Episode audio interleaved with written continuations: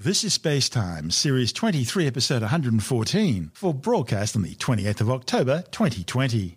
Coming up on Space Time, OSIRIS-REx successfully touches down on the asteroid Bennu, Pluto's snow-capped mountains, and another space junk near miss. All that and more coming up on Space Time. Welcome to Space Time with Stuart Gary.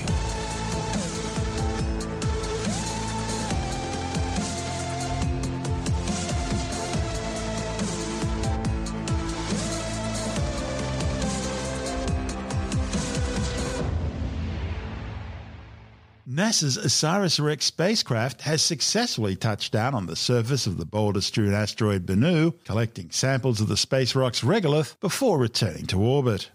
The dust and pebbles picked up during the touch-and-go event will be returned to Earth in 2023. The 492-metre-wide asteroid Bennu is a Neo or near-Earth object, currently around 321 million kilometres away, in an intrinsically dynamically unstable orbit which intersects with and crosses Earth's orbit around the Sun. And that makes Bennu a potential impactor. In fact, it currently has a 1 in 2700 chance of eventually colliding with the Earth sometime during the next century. The resulting impact would have the equivalent power of a 1200 megaton thermonuclear device. Not enough to destroy the entire planet, but certainly enough to wipe out a small country. The 2,110-kilogram OSIRIS-REx spacecraft was launched from the Cape Canaveral Air Force Station in Florida on September 8, 2016, arriving at Bennu in December 2018. The probe, spending a total of 3 years orbiting the asteroid, mapping its surface and geology, studying its evolution, its composition, its chemistry and mineral makeup. But certainly the highlight of the mission is the touch-and-go descent and sample collection. The spacecraft spent 4 hours, slowly descending from orbit to a checkpoint just 125 metres above the rock-strewn surface. There it undertook the first of 2 engine burns, this one designed to manoeuvre it into position directly over the Nightingale sample collection site. 10 minutes later, the spacecraft fired its thrusters for a second time. This match-point burn was designed to slow its descent to match the asteroid's speed and rotation for the final contact with the surface. It then continued a treacherous 11-minute coast past a boulder the size of a 2-story house called Mount Doom to eventually touch down in a clear spot in a basketball-sized crater on Bennu's northern hemisphere. The actual touchdown contact point, one of few relatively clear areas on this heavily rock-covered surface, was no larger than the size of a couple of car parking spots. OSIRIS-REx then used its 3.35-metre robotic arm to position its collector head on the surface and fire a shot of gas, kicking up dust and pebbles, which were then quickly scooped up for return to Earth. Scientists are now determining whether a second touch-and-go will be undertaken on January the 12th at the backup sample site known as Osprey, which is another relatively boulder-free area inside a crater, this one close to Bennu's equator. OSIRIS-REx is slated to leave orbit around Bennu in March 2021, with a sample return capsule being jettisoned for a parachute landing in the Utah desert on September the 24th, 2023. Glen Nagle from NASA's Deep Space Communications Network near Canberra, which was the primary station for much of the touch-and-go, says the operation went just like clockwork. So the spacecraft successfully touched down in this area, not much bigger than the size of about 2 car parking spaces, and squeezed down between building-sized boulders to be able to go and grab some samples of the surface of asteroid Bennu, which is considered to be one of the early building blocks of the solar system, a sort of a time capsule, the way that planets began their formation about 4.5 billion years ago. And this was a really tricky operation because there were huge boulders all around the landscape there. So the spacecraft, of course, is, for the last 2 years, has been doing a high-resolution map of the entire surface of the asteroid, and actually in some areas down to just a few millimetres per pixel resolution. So the maps were very high quality so that the spacecraft could actually recognise specific features around and in Nightingale crater and navigate down, and as we were getting data back,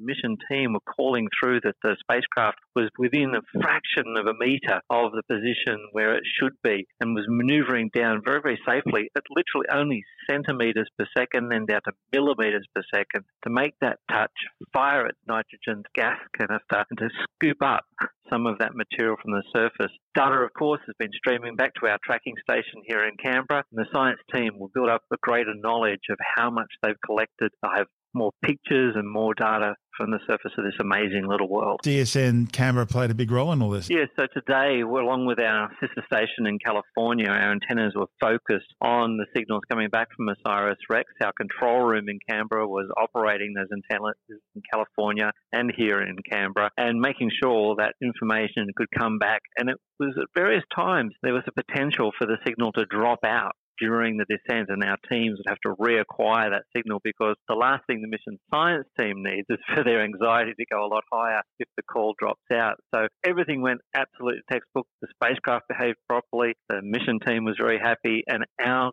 CSRO team here in Canberra did an awesome job ensuring that all those signals came through. We're going to be spending the next few hours, and days and weeks collecting more information to make sure that everything is right for this spacecraft to return its samples back to Earth in September 2023. There's got to be a lot of preparation that DSN Canberra have to do for something like this. You must be rehearsing stuff all the time. Just like an astronaut might train for a mission into deep space, we also have to do our own training, because every spacecraft, out of the 40 missions we're supporting right now, they all have different personalities, different traits in the way that they communicate or to be able to handle different parts of their mission. So our team has to be ready for every single scenario that could possibly happen, whether a signal drops out, the spacecraft goes into safe mode, or some other anomaly may occur. And we are always the first point of contact in the Deep Space Network to put things in place to bring the spacecraft back to life, make sure we're in contact with the mission team, of course, so that they can alert their science team and their engineers to bring the spacecraft back to full health. Fortunately, with the OSIRIS-REx, it's been actually a really reliable spacecraft and really quite amazing. We've been part of this journey since it launched in 2016, its arrival at the asteroid in 2018. We've been right through its journey, and now this capture of material from the surface, and we'll be with it until it returns to Earth in another 3 years from now. Parachuting, hopefully, down into the Utah desert. Yes, and having those samples back on Earth, we'll be able to really learn a lot more using the whole suite of instruments that are available on our planet, with lots of scientists being able to study it and analyze this material in different ways, so that we can really learn just the nature of these sorts of objects. And Bennu has particular interest. Apart from the fact that it's an early building block of our solar system, it's also an asteroid that crosses the Earth's orbit on a regular basis. And there's a potential in the year 2156 that it gets closer than probably normally would. So we want to know whether it poses any kind of threat. Knowing more about its composition, its density of those materials, we can potentially know what to do about an object like this before it gets too close for comfort. Yeah, one in 2,700 chance of an impact sometime in the next century. Yes, and so this asteroid is going to continue to be studied for many, many years to come, with all this data that's come back, and perhaps even future missions sending out a spacecraft to put a radio beacon on the surface. They've already been discussing those ideas so that we can track it with much higher resolution. Keep a very close eye on Bennu. Yeah, so the object, of course, is like an ice skater, spinning on the ice there. Depending on whether you're spreading your arms or pulling them in, your rotation rate can increase. So this object, as it accumulates more material, there's also other material being thrown off. So the spin rate has actually, I think, will increase over time. Hey, there's a Guinness World Record for OSIRIS-REx as well. Yes, the spacecraft is now in the official Guinness Book of Records for the tightest orbit, the smallest orbit around the smallest object ever to be explored in our solar system. That's Glen Nagle from NASA's Deep Space Communications Network station near Canberra. And this is Space Time. Still to come, a study of Pluto's snow-capped mountains and another space junk near miss. All that and more still to come on Space Time.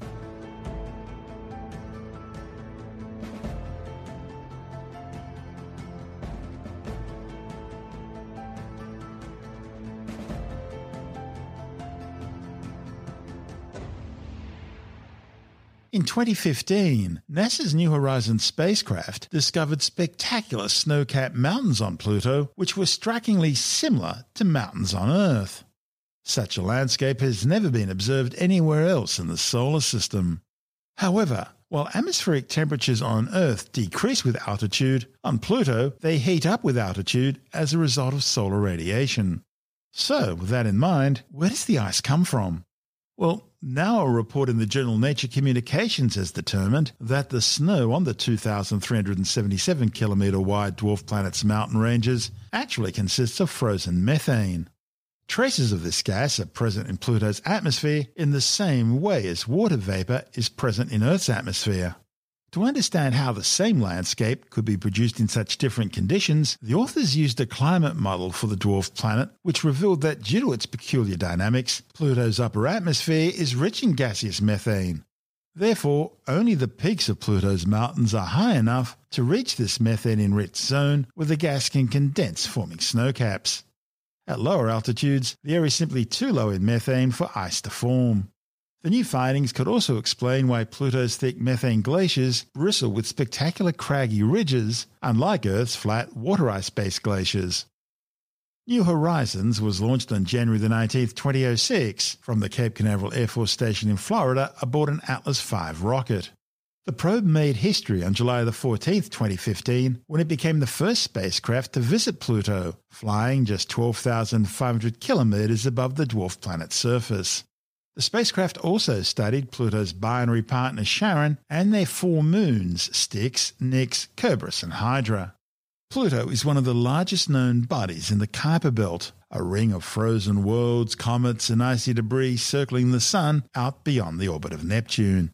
The spacecraft's next encounter was on January 1, 2019, when it undertook a close flyby of the 30-kilometre-wide Kuiper Belt object 2014 MU69 Ultima Thule, later given its official name Arakov, meaning sky in the Native American Powhatan language, of the Tidewater region of Virginia and Maryland. This is Space Time. Still to come, another space junk near miss. And later in the science report, a new study shows global warming is now increasing temperatures even at the very bottom of the oceans. All that and more still to come on Space Time.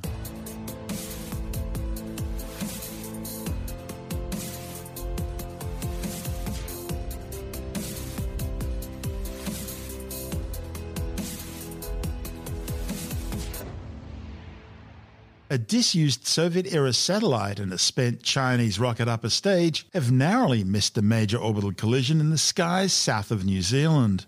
The near miss has again highlighted the growing dangers posed by space junk, which has the potential to ultimately make space simply too dangerous to operate in. The organisation which first spotted the problem, LeoLabs, says it was impossible to intervene to prevent the collision since both objects are dead and can't be manoeuvred. The Silicon Valley startup tracks spacecraft and orbital debris in LEO or low Earth orbit using radars in Alaska, Texas and New Zealand. And it has plans to build a new phased array radar in Costa Rica to track objects as small as 2 centimeters across in low inclination orbits. The company's been using its radar network to track the orbital paths of the Soviet and Chinese space junk as they passed overhead 3 to 4 times every day. The data suggested that these two widely tumbling and out-of-control objects had a 10% chance of collision 991 kilometres above Antarctica's Weddell Sea. Eventually, they just managed to slip past each other without hitting, somewhere between 8 and 43 metres apart. An extremely close call. Had they impacted, the explosion would have been the equivalent of detonating 14 tons of TNT and would have sent thousands of chunks of debris flying in all directions. The Chinese CZ-4CRB was the third stage of a Long March 4 rocket used to launch the Yogang-8 military spy satellite from China's Xichang Satellite Launch Center back on December 15, 2009. The Soviet Cosmos-2004 was launched from the Plesetsk Cosmodrome some 800 kilometers north of Moscow in February 1989 aboard a Cosmos-3M rocket.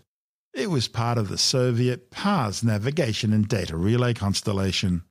The whole incident highlights the growing dangers of space junk and debris in orbit around the Earth. The first major satellite collision occurred on February 10, 2009, when the Iridium-33 telecommunications satellite collided with the deactivated 950-kilogram Russian Cosmos-2051 satellite.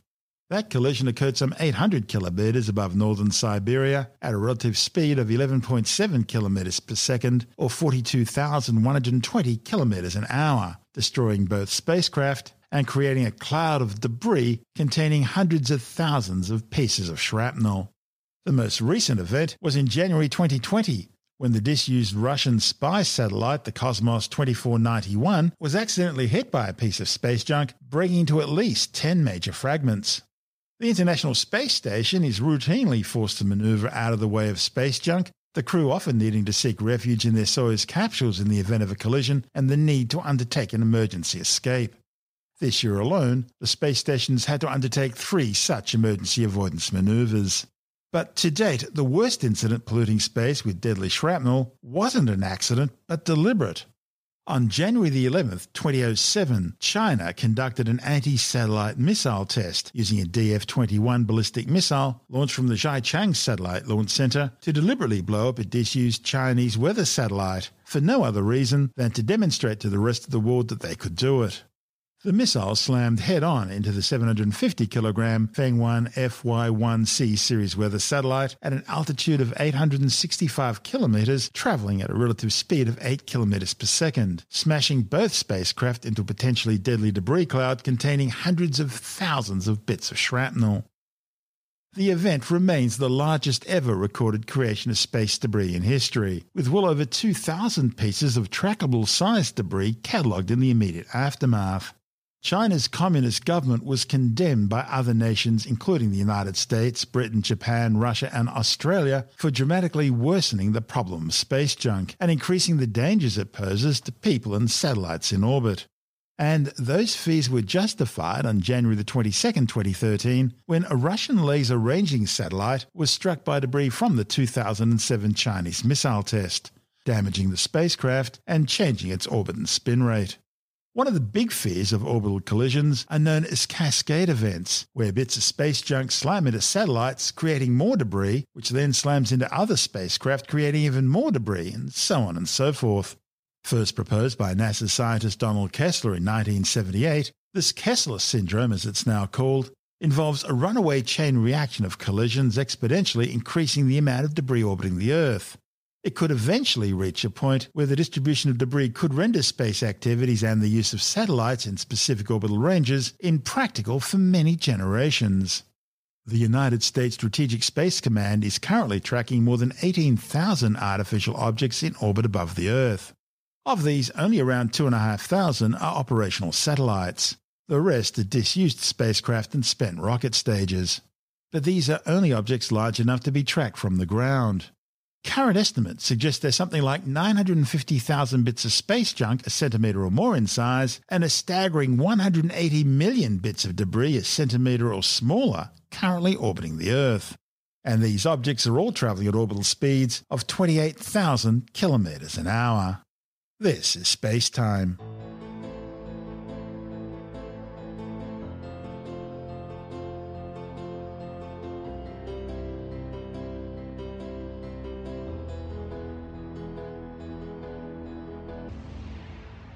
Today's edition of Spacetime is brought to you by ExpressVPN. Protect your online activity today and find out how you can get 3 months free at tryexpressvpn.com/space. That's tryexpressvpn.com/space for 3 months free with a one-year package.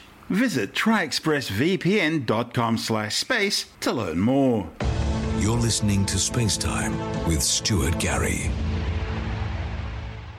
And time now to take another brief look at some of the other stories making news in science this week with the Science Report. Scientists have found that global warming is now increasing temperatures even at the very bottom of the oceans. A new study reported in the journal Geophysical Research Letters shows a significant warming trend of around 0.02 to 0.04 degrees Celsius over the decade between 2009 and 2019. The findings are based on hourly temperature recordings from moorings anchored at 4 depths in the Atlantic Ocean's Argentine basin off the coast of Uruguay. The depths represent a range around the average ocean depth of 3,682 metres or 12,080 feet, with the shallowest at 1,360 metres or 4,460 feet and the deepest at 4,757 metres or 15,600 feet. The authors say the increase is consistent with warming trends in the shallow ocean associated with anthropogenic climate change. A new study has found that healthy life expectancy in Australia and New Zealand, that's the number of years a person can expect to live in good health, has increased steadily over the past 3 decades to 70 years in Australia and 69.4 years in New Zealand. But the research reported in the Lancet Medical Journal shows that healthy life expectancy hasn't risen as much as overall life expectancy, which is now 82.9 years in Australia and 81.8 in New Zealand, indicating that people are living for more years in poor health. The findings come from the Global Burden of Disease Study, a large-scale international study involving researchers from more than 150 countries. The first of Australia's new Loyal Wingman unmanned aircraft prototypes will fly before the end of the year. The new locally designed, developed and built drones, which are being developed with help from Boeing's Phantom Works, are designed to use a range of different mission-specific exchangeable nose-cone pods. They'll provide additional defence, intelligence, surveillance and reconnaissance capabilities, acting as scouts, or for challenging enemy fire if attacked. The new UAVs have a range of more than 3,700 kilometres and will act as a force multiplier supporting manned aircraft such as fighter aircraft including the F-35 Joint Strike Fighter, the F/A-18 ENF Super Hornets and EA-18G Growlers. They'll also provide a supporting role for front-line support aircraft such as KC-38 aerial refuelers and E-7A Wedgetail AWAC early warning and control aircraft. 3 prototypes were initially built at Boeing's automated production line in Brisbane as proof of concept for full-scale production. Queensland's already home to Boeing's largest workforce outside the United States. The new UAVs will ultimately join the ADF's growing inventory of drones, which will include the new Global Hawk-based MQ-4C Tritons, which are designed to work with P-8 Poseidon maritime surveillance aircraft, and the MQ-9 Reaper or Predator B attack and reconnaissance drones. A new study has found that cows like a good old face-to-face chat with people. The research, published in the Frontiers of Psychology, found cows are actually far more relaxed when spoken to directly by a live human rather than when listening to a recorded voice through a loudspeaker.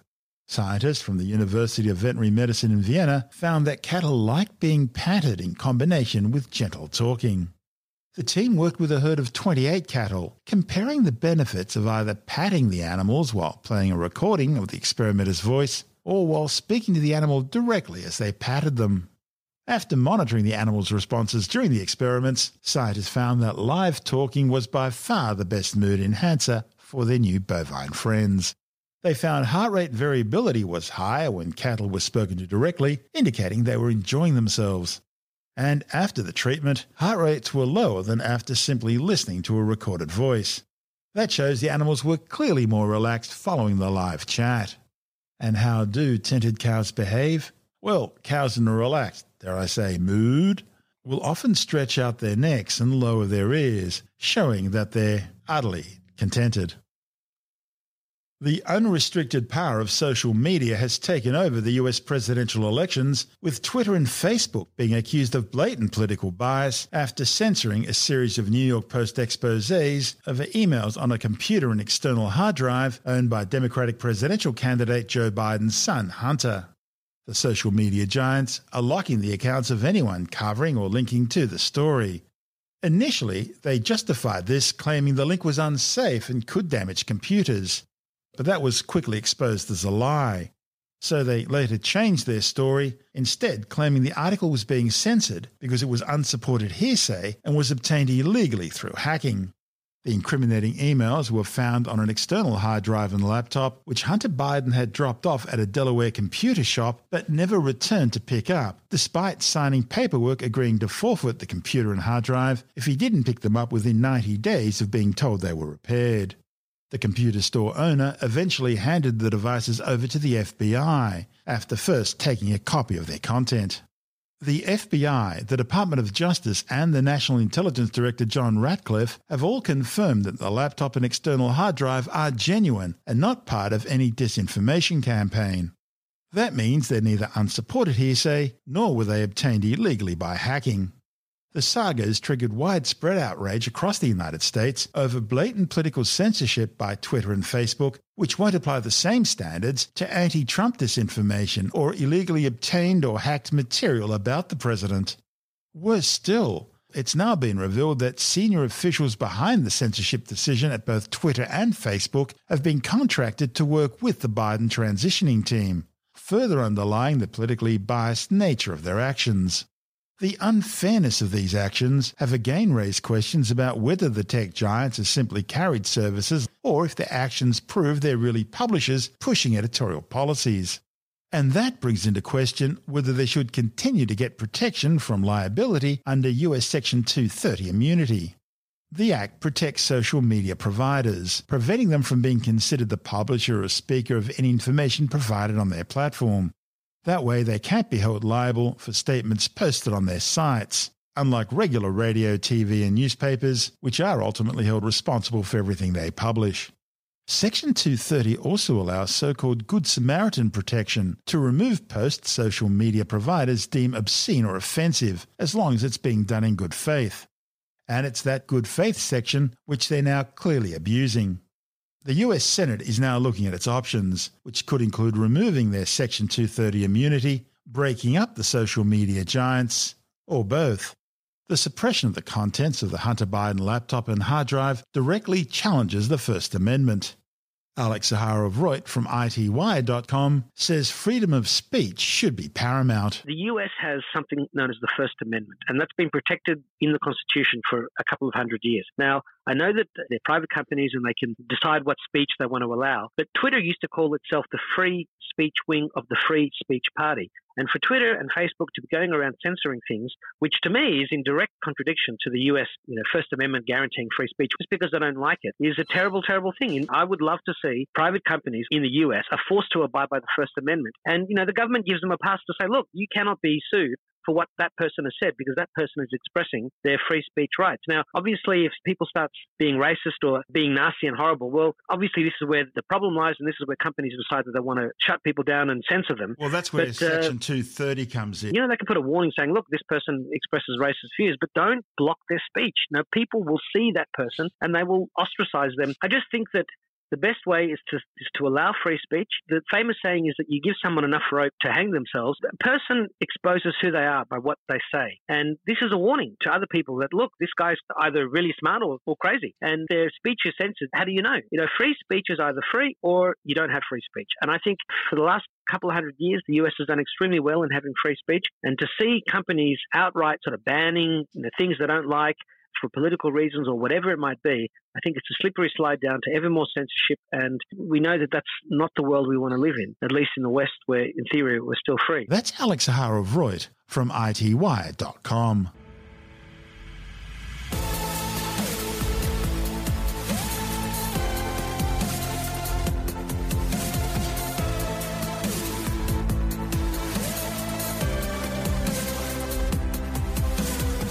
That's the show for now.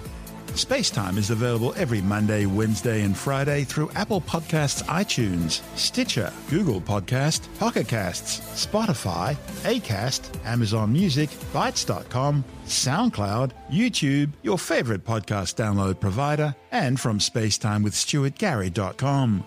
Spacetime's also broadcast through the National Science Foundation on Science Zone Radio and on both iHeartRadio and TuneIn Radio.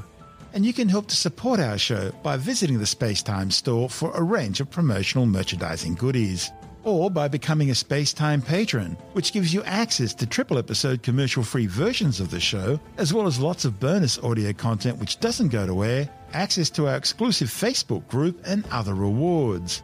Just go to spacetimewithstuartgarry.com for full details. And if you want more Space Time, please check out our blog, where you'll find all the stuff we couldn't fit in the show, as well as heaps of images, news stories, loads of videos, and things on the web I find interesting or amusing. Just go to spacetimewithstuartgarry.tumblr.com. That's all one word, and that's Tumblr without the E. You can also follow us through @StuartGarry on Twitter, @SpacetimeWithStuartGarry on Instagram, through our Spacetime YouTube channel. And on Facebook, just go to facebook.com/Spacetime with Stuart Gary. And Spacetime is brought to you in collaboration with Australian Sky and Telescope magazine, your window on the universe. You've been listening to Spacetime with Stuart Gary. This has been another quality podcast production from Bytes.com.